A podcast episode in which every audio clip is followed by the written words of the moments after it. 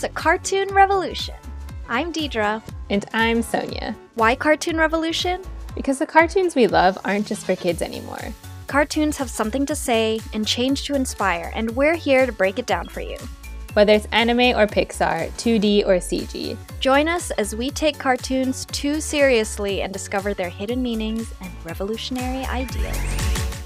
Hello, hello. Hello. Hello. Welcome, everyone. Today, we are talking about one of my favorite anime films ever. I'm so excited.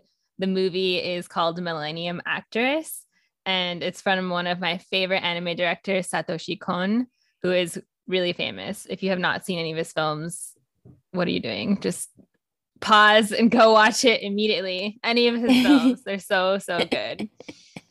But Deidra, have you have you heard of him or seen any of his other works? So I watched Paprika. That was the only Nice. one I had watched. Very good. And you told me about this, and I had heard Mhm. about like Tokyo Godfathers. I Mhm. heard that was a fun one. Nice. Yes. I had Great. not heard about Millennium Actress. Although yeah, it's kind of crazy how I guess not talked about it is. I know, I mean, people who are into anime and Kon movies definitely know it, but it's something that I hadn't heard until I had watched it. And it was actually for a Japanese film class that I took in college. Hmm. yeah. So, but when I watched it, I was just like, how have I never heard of this? It's just, it's so beautiful. It's just so immersive. It's filled with so much joy and excitement. Anyways, I'm very happy that you have experienced it. Yeah, I was surprised too because I think for those of us who, I mean, I I love anime and I'm not like you know a newbie to the genre. To, not you haven't like seen any, you haven't, Yeah. you're not a real fan.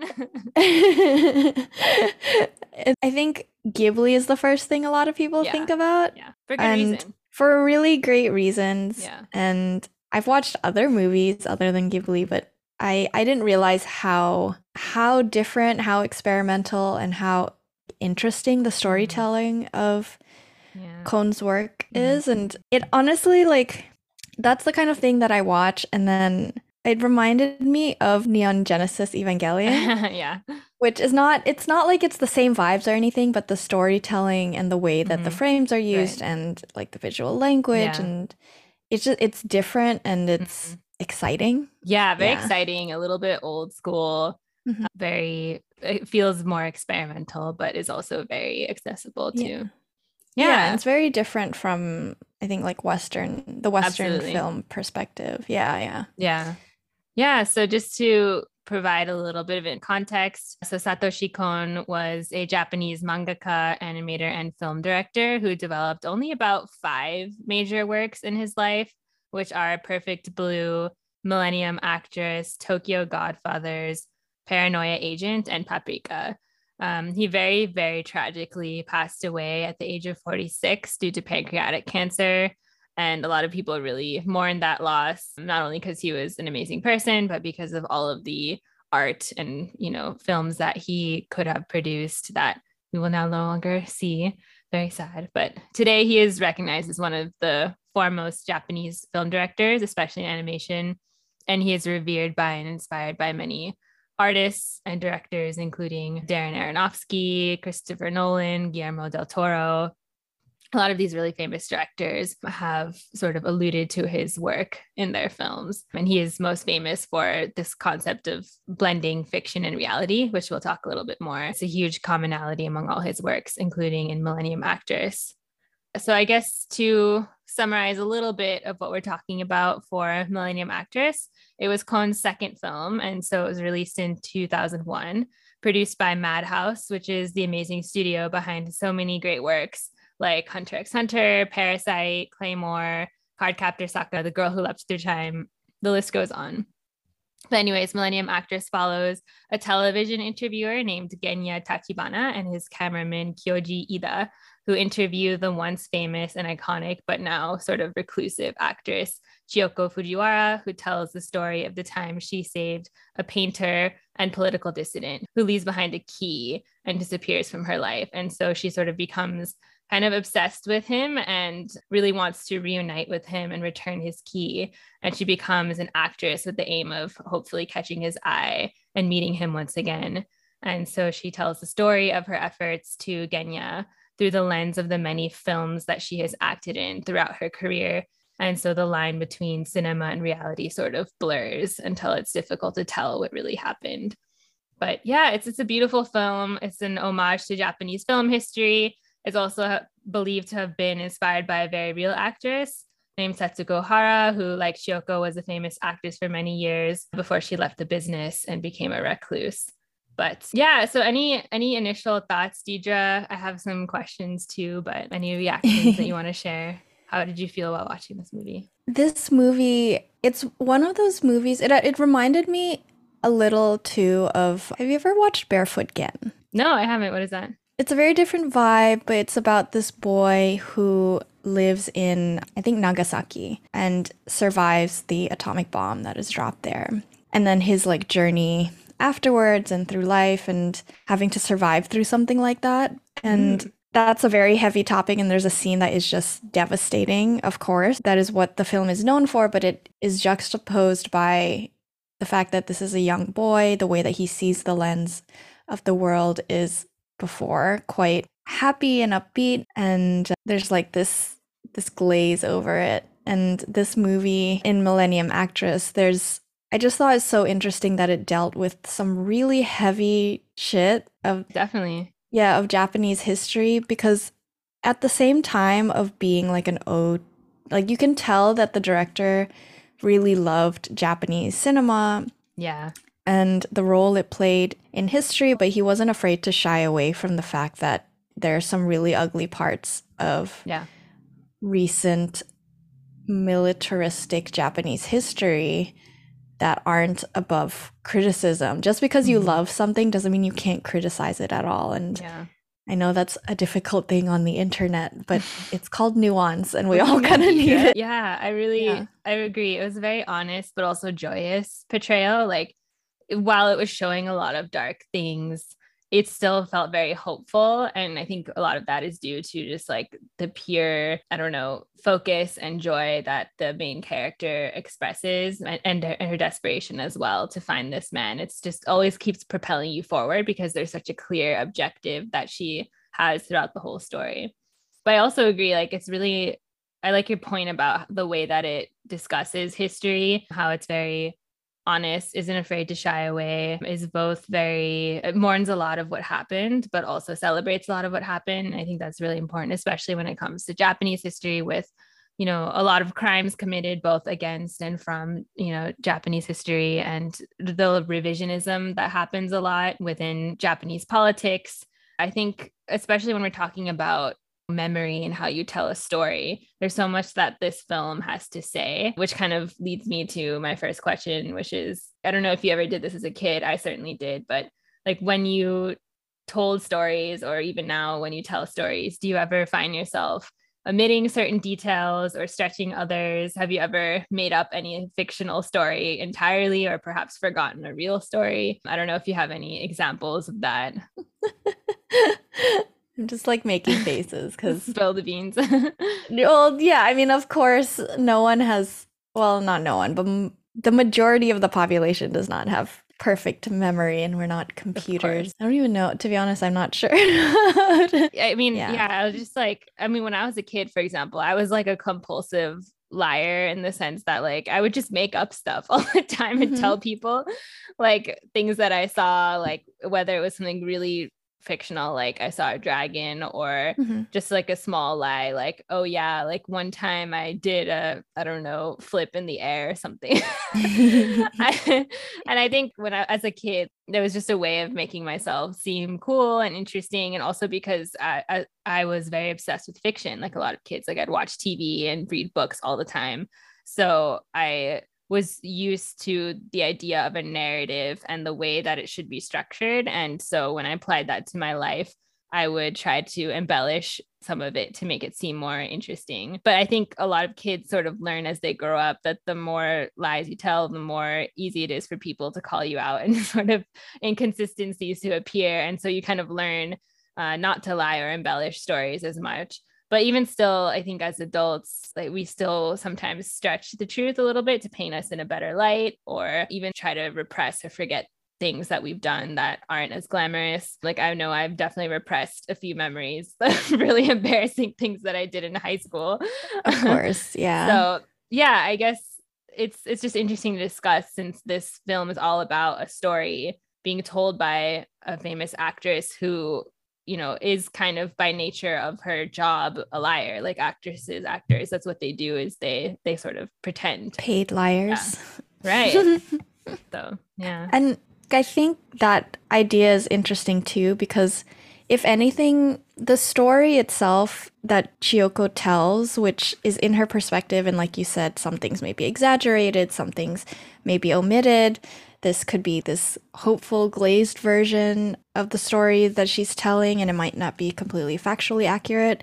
But at the end of the day that doesn't mean that the story is less truthful. Like it might be less factual but the point is still made because it's actually really wasn't about the facts at all. Did she need to exactly know the face and the identity of the man Kibe, the guy that she's chasing for the Kibe. um, does oh, she need are, to... with Kibe? Are you referencing that uh, the YouTube video? Because he doesn't have a name in the film. He goes the guy with the red scarf. Yeah, yeah. Oh yeah. So, oh, you're right. Yeah, yeah. That's I did watch. Okay, then I should just say the what I watched. I watched this YouTube video by Bread's Word and. Is it Bread's Word or Bread Sword? Because I don't sword. actually know. it is. It's it is bread sword. Oh, it fuck. is bread sword. Okay. Don't come after me. No. Well, why would it be bread sword? That didn't make any well, sense. That's what you head. said. I, know. I know. anyway, it just didn't really make sense in my head, but I was like, yeah, yeah. I was just like, well what do I know? So, you know, you do you. And the the I mean, I don't actually know. You could be right.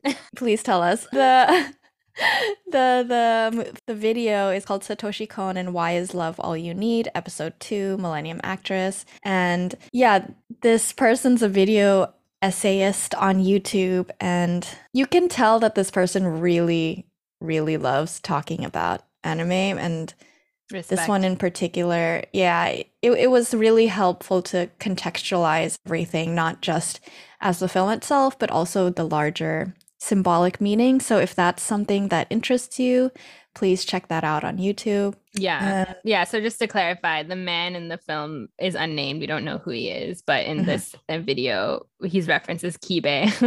so yes. I guess we've kind of adopted that.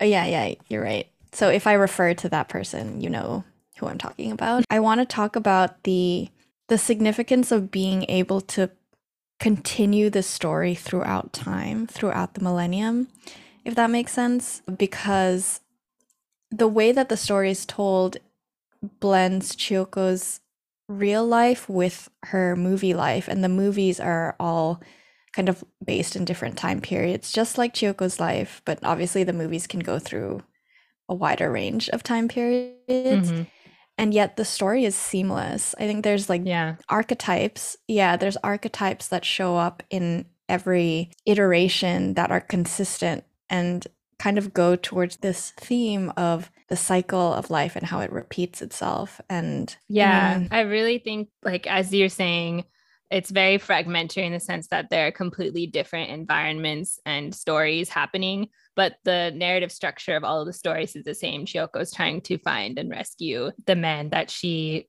believes she's fallen in love with and return his key.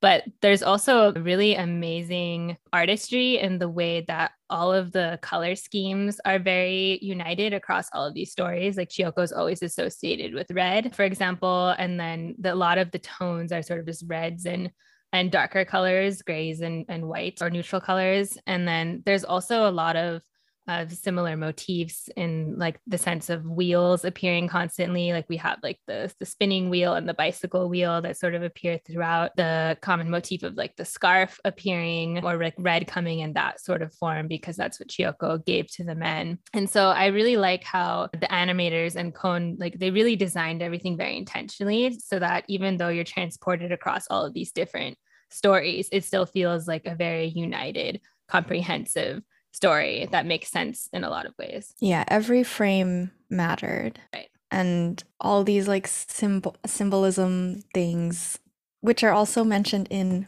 Bread Sword or Bread's Words video, um, kind of breaks down a lot of that as well. Like I thought, so it was really interesting to me because I did notice things like the lotus and the crane popping up a lot. Mm-hmm. I mean, we see it in one of the very first scenes Yes. of the movie and in the very last scene. Yeah. And, uh, the- the truck, I think it's on the truck that she gets transported to Hokkaido on. Yeah, I mean, it's everywhere. It's Yeah. in a tapestry behind her. It's Mhm. like in on her baby blanket, and then like that's also a lot of times mixed with the crane, Mhm. uh, the red, the red crowned crane. Mhm. You know that like white crane Yeah. with some black, and then has the red right on top. Yeah. And the Really lotus beautiful. flowers too. Yeah, and it, it's those two symbols together signify in in Japanese culture his signifies longevity and Purity. uh, purity. Yeah, and especially together. That particular crane is used in Japanese like paintings and art, but it's very much used in Chinese historical Mm. paintings and art to the point that in Chinese culture, the phoenix is the number one kind of like feathered bird that you see in those paintings, but the the crane is the second one. And oh, very cool. yeah it's it's interesting because there's there's a lot that it, it doesn't really say but it alludes a lot to a lot of the historical um, tension between japan and china especially in hmm around the time of world war ii and after hmm and yet the symbolism in this i think was really poignant in showing that hmm japan and china have a very shared history and Mhm. yeah that's like a larger lens maybe we can get into later i'm not the most well versed in all of this Mm-hmm. but yeah it's it's very complicated and people be fighting all the time everyone people will find like countries people will find reasons to hate on others and that is also a part of the wheel of life right. Yeah. So I think that gets to kind of a larger discussion on, I guess, narrative structures and the common themes that we always see.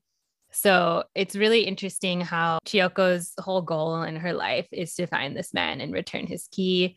And she calls it love and, and through most of the movie. That's her motivation. But we also find that the same motivations and driving pursuits are in so many of the films that she's acted in, or at least that she's placed her desire into. And it's always within a larger landscape of war, too, but not always. Like there are some films that she's in that are just like family dramas, for example. But it's just really, I, I like how it portrays how much desire or desire for someone or something drives every human, drives so many different cultures within every single narrative. There's always the similar themes of like war and strife, love, but it's always bound by the same thing, which is desire for something, a need for something, or love for something, whether it's to protect your people or to protect your lands or to save someone uh, rescue someone, return an item to someone, or find an item. These are these similar motivations and drives are kind of what unites all people and all stories, and that's really seen through all of these different films that we get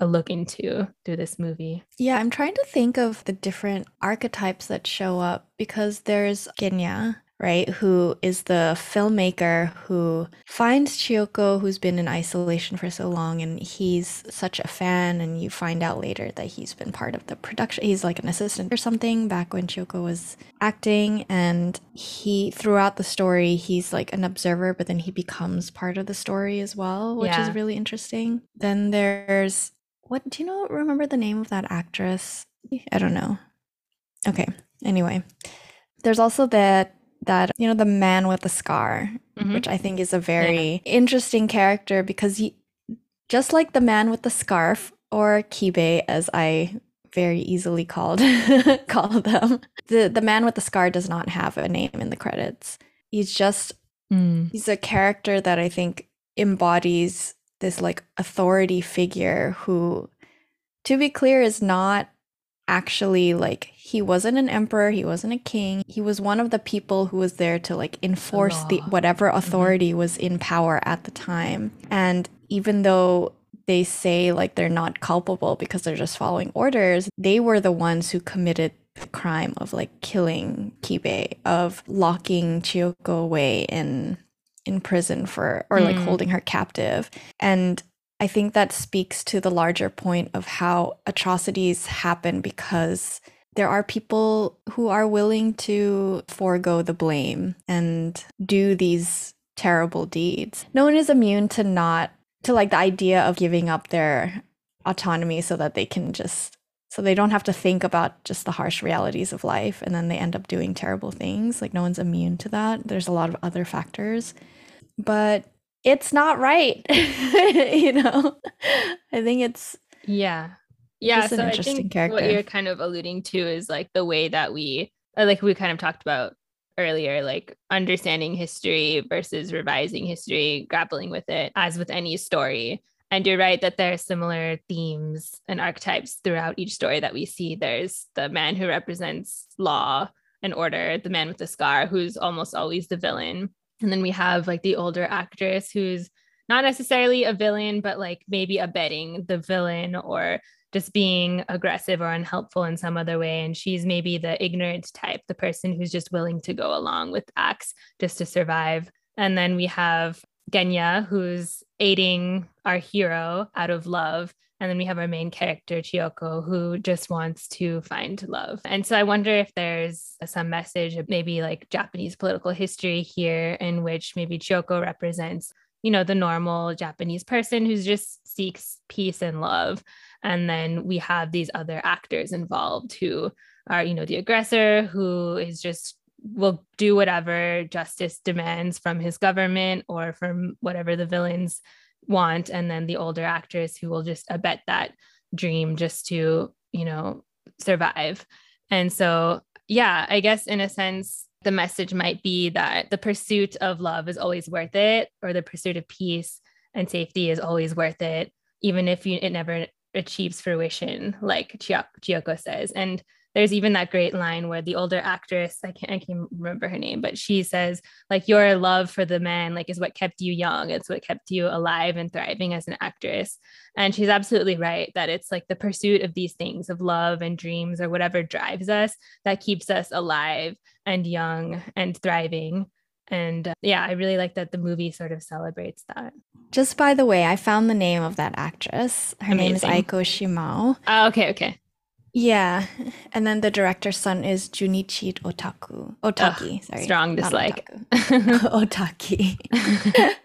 yeah, so I mean, I think history in general is super complicated, and yet when we distill it down, we start to see patterns on who are similar players and why.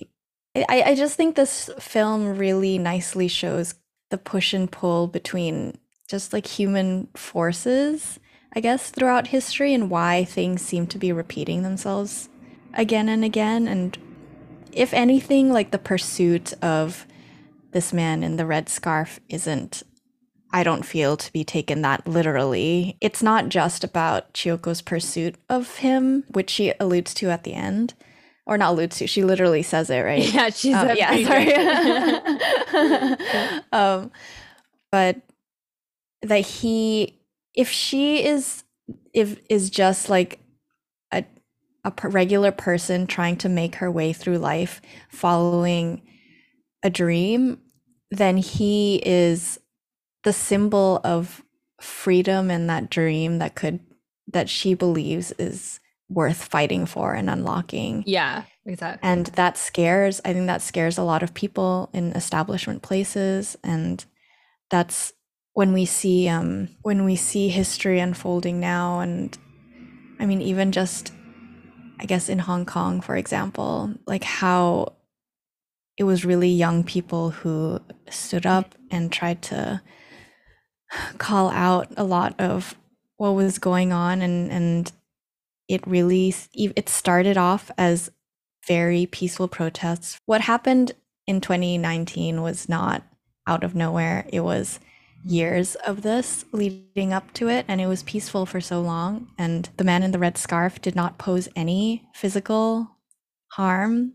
and his idea He's literally a painter. Chiyoko, but also yeah, his ideas inspired Chiyoko, but it also was this like big threat that the man with the scar had to extinguish and that the higher ups thought was worth extinguishing. Okay, so the Hong Kong protests, subsequent police crackdown, all of that is still kind of difficult for me to talk about, so I'm being kind of vague.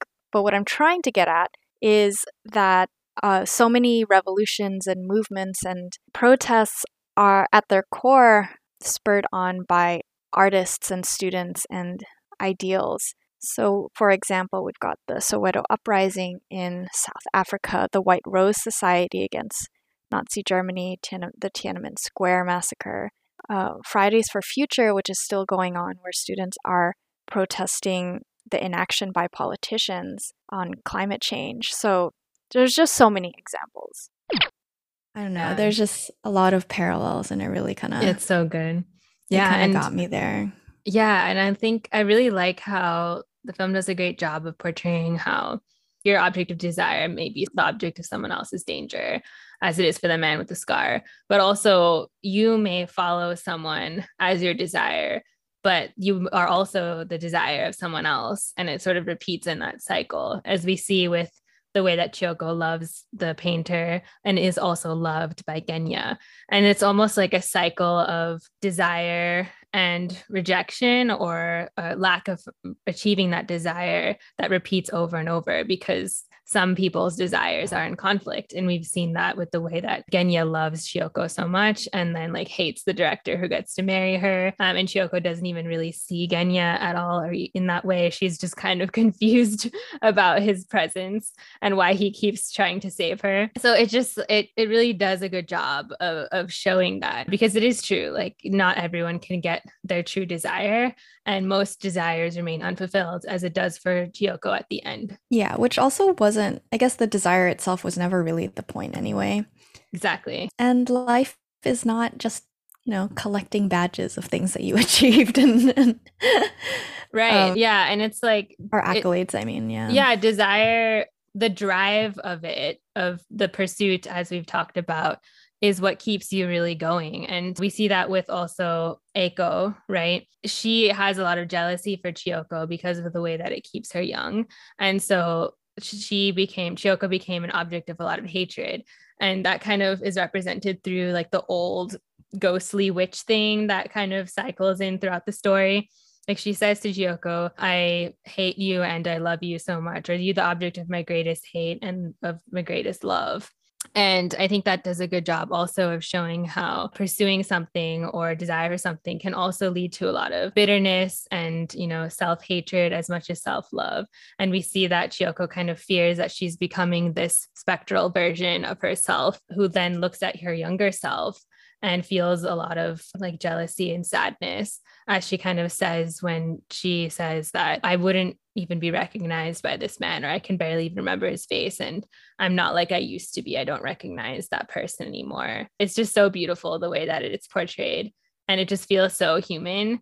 And I think everyone can really connect with this story, even not just the Chiyoko, but all the other characters as well. Mhm. Yeah. I think a lot of stories right now, like what's really popular and tend to be really dark. I mean, just look at what is that series called? The South Korean one with the game Squid Game? Um, Squid Game. I have not watched it. So just have you watched it? Okay, I'm only bringing it up as an example of darker storytelling as a critique of capitalism. And I think as much as I understand why those stories resonate. It, this watching this movie reminds me why it's important to also have the hope and joy in Yeah, the storytelling agree. aspect. Mhm. And I even for for me, right? Like I've talked in the past on this podcast about dealing with eco grief and eco anxiety and when we learn about a lot of social issues, like it's pretty terrible a lot of the times, especially when we if we only get our information from traditional news media. And I I looked really hard to find activists who do give a more hopeful message. And there's another podcast called The Joy Report.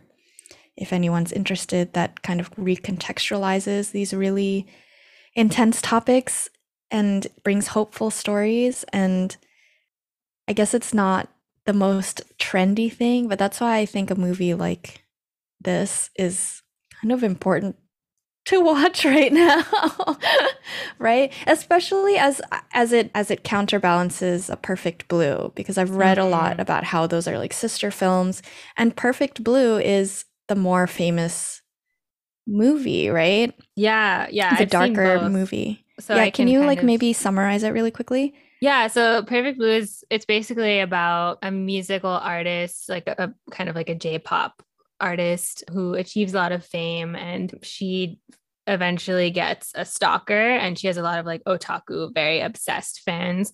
And it it's been a while since I've seen it but essentially like as with this movie the line between fiction and reality gets blurred and she feels this constant threat from the stalker. And there's even a really horrifying rape scene in in the film. And yeah she get essentially gets haunted by this stalker and the ghost of her like past famous self as she's trying to identify her true self.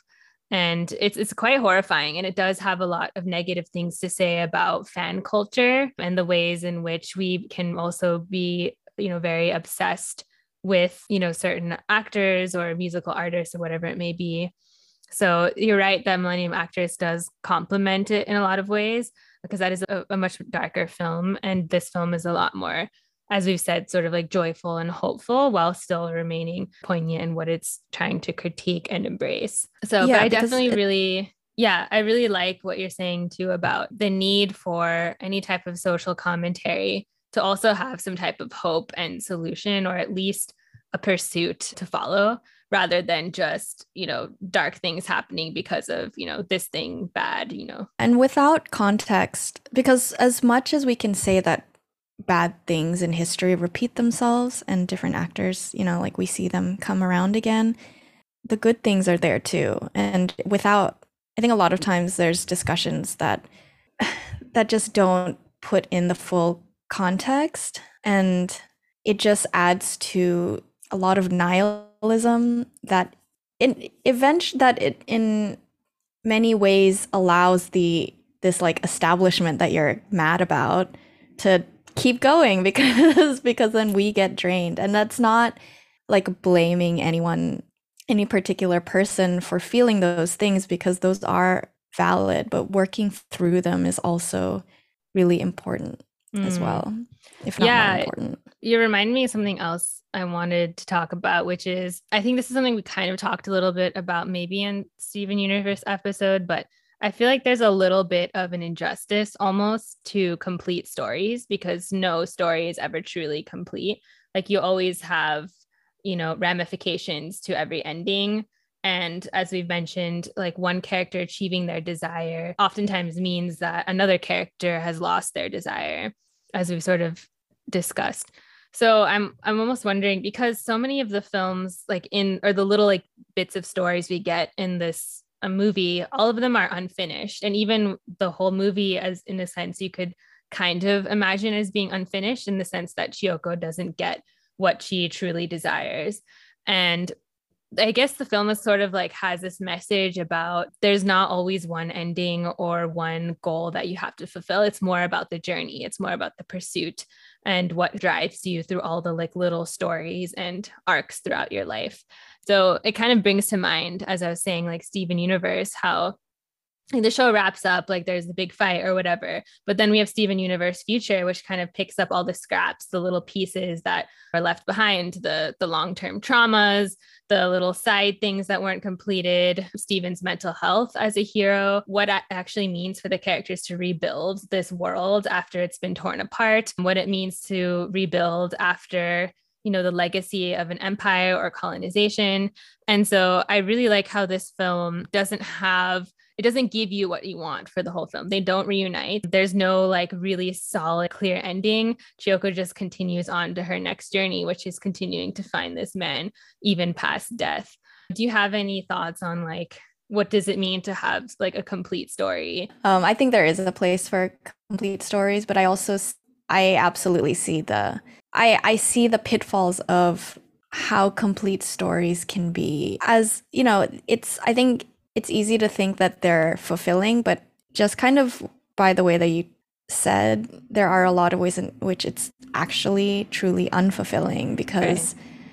it doesn't give us the space as an audience to really grapple with the fact that you know life doesn't just come to an end. And even like our our stories don't just come to an end. And you know when we die that's not the end of time either. Like that's yeah you know our body breaks down. We're just we are recycled into this great beautiful yeah. world. It's the wheel motif you know the wheel motif. And that's also like we at least you know things like the bhagavad gita the child stories these more eh, storytelling is so important in human history and there's so many different examples that no one could ever finish because every culture has the same but a lot of it is mm.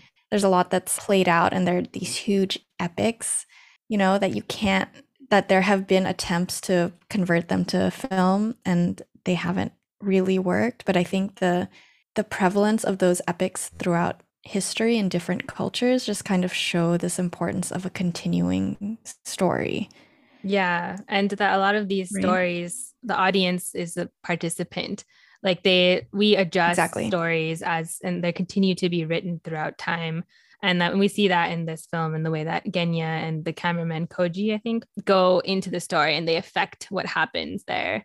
And yeah, I guess it, it, it undoes a lot of what we think of traditionally as stories in that they don't necessarily follow like a very specific structure. They don't necessarily have a solid complete end and we, they are more malleable and able to be changed depending on who's telling it or who's filming it.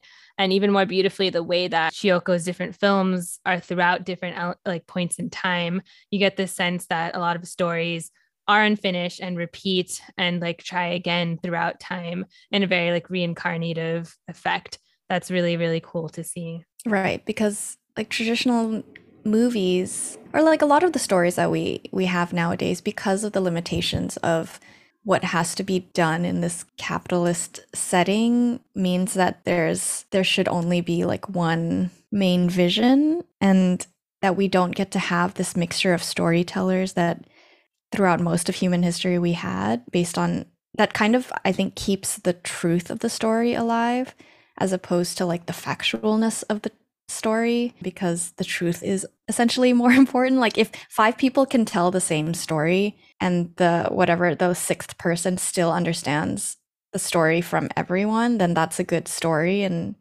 but if only one person says mm-hmm. it and the other five people have different interpretations mm. it's just a different type of understanding the mm. story yeah it reminds me of rashomon i don't know if you've seen that but it's no. an akira kurosawa film and I haven't seen it in a while, so I don't remember all the details. But the gist is that there are three, like, there's, I think, a murder happens or something, or something happens, and there's three different people who tell their side of the story, and all of them conflict. And we never mm. fully mm. get the answer of which story was correct. And then it's kind of commentary on that not being the point, but rather it being about the nature of stories and truth itself. Mm-hmm. Yeah, I think, I guess for my last question, just to talk about like, what do you think, or what would you say is the main message or point of the film, or like few main messages in your opinion? I think the point is that for all the complexities of history and life, when we choose to follow an ideal versus just following the choices that are presented to us and we become active in how we decide our lives like that's the thing that's going to make our lives happier. As opposed like once we you know relinquish some of that power to like external forces or other people then that can really eat away at our souls because we don't have the agency. But it it like helps to take the blame off. Like it can make people feel better. But being held accountable for your choices whether they turn out good or bad is is really the point of what's going to make you happier in life. That's really great. I love that. I think you worded that really well. I guess mine is very similar, which is that uh, stories are not set but malleable, and we are all both participants, viewers, and actors in every story, and that the best ones are unfinished. And life is really made of pursuits, one after the other. And these are what keep us alive and passionate and allow us to love to the full extent that we can and feel joy. So, overall, yeah. very beautiful film. So, thank you for sharing this discussion with me. no, oh, th- thanks for for showing me this film. I don't think I would have watched this had you not recommended it and I really needed to see it. I'm also thankful that you decided to choose this and not Perfect Blue because as important as that film is and that I definitely want to watch it at some point, this was definitely more my speed for now. right, right. Nice.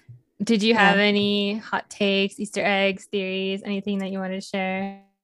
Yeah, so we alluded a little bit to how Satoshi Kon has affected Western cinema, and we and especially this idea of blurring the narrator's actual life experiences with dreams and where where reality kind of mixes. And I just read somewhere that Perfect Blue was one of the inspirations behind Black Swan, the movie Black Swan with Natalie Portman, and also that Paprika was one of the was like a big inspiration behind you know Inception. that yeah that yeah. very big movie Inception and yeah if you like either of those two movies I think it just goes to show that it's worth watching the Satoshi Kon movies because yes definitely do it yeah yeah it's it's a really interesting he has an interesting storytelling take mm. what about nice. you yeah, for me, I just wanted to kind of point out some of the films or directors that are referenced throughout the movie because there's a lot of amazing works that come through in this film. So some of the bigger ones that I at least recognize, there's probably many more that I didn't, but Kurosawa's Throne of Blood for sure, and a lot of his the samurai films in general and period pieces. Yasujiro Ozu is really famous for some of his sort of like family dramas, and those are the ones that Setsuko Hara were in. That's those are her famous movies, and that comes in a few times. And then, of course, Godzilla is the other one that I noticed, which is very obvious. Another very classic Japanese export to the world, which Hollywood thereafter adopted. I just wanted to highlight those because this film really does celebrate and cherish Japanese films and I also wanted to briefly discuss too uh, how interesting I thought it was that this film was an anime or animated piece that referenced a lot of live action films. And so I think that was really cool because it sort of completes the story of Japanese cinema. Because obviously, Chiyoko couldn't have acted in an animated film. I mean, she could have voice acted, I suppose, but it does really complete the picture because anime is the most the latest and most famous, I guess, export of Japanese media and culture. And it's really interesting to consume this vision of Japanese film history through an animated medium. And so I love that Satoshi Kon brought it in this way. Yeah, I hadn't even thought about that, but you're right. It's yeah, like when you was, think of Japanese uh-huh. culture, you think of anime and manga. Yeah, you really do. Yeah. Yeah, and Amazing. I just I just really liked too how I've read some articles about why he chose anime as his medium. And he said it was a lot of the ways in which he's able to show the pacing because there's you can show the speed of things a lot faster in anime than you can in live action because you're limited to you know the real world but also the ways in which you can very seamlessly transition between sequences and i think the best example is when Chiyoko's trying to open the door in the train and she emerges into like the period piece with sort of the attacking samurai. And so I thought that was really brilliant. He really took the most advantage that he could from the medium. And I think it really enhances that distortion between uh, reality and fiction that the whole movie is characterized by. Yeah, absolutely. Yeah. So yeah. I guess that's us wrapping up Millennium Actress our episode on Millennium Actress. I just want to remind everyone that if you like our content, please like us, give us a review, rate us, subscribe. Those are all things that really help us get seen by other people. Follow us on Twitter, follow us on Instagram, mm-hmm. find us on your favorite podcast platform. We also got all of our links and our new link tree. So, yeah. Yeah. See you guys next time. New things. Woohoo. Okay. Bye. Bye. Bye bye. Thanks for joining us on Cartoon Revolution. Episodes drop the first week of every month on Spotify, Apple Podcasts, and most other major podcast platforms. Follow us on Instagram at cartoonrevolution.pod. That's cartoonrevolution.pod. Tell us what you're watching and share your hot takes with us. Music is from the musical Ghost. See you next time. See you soon. Mwah.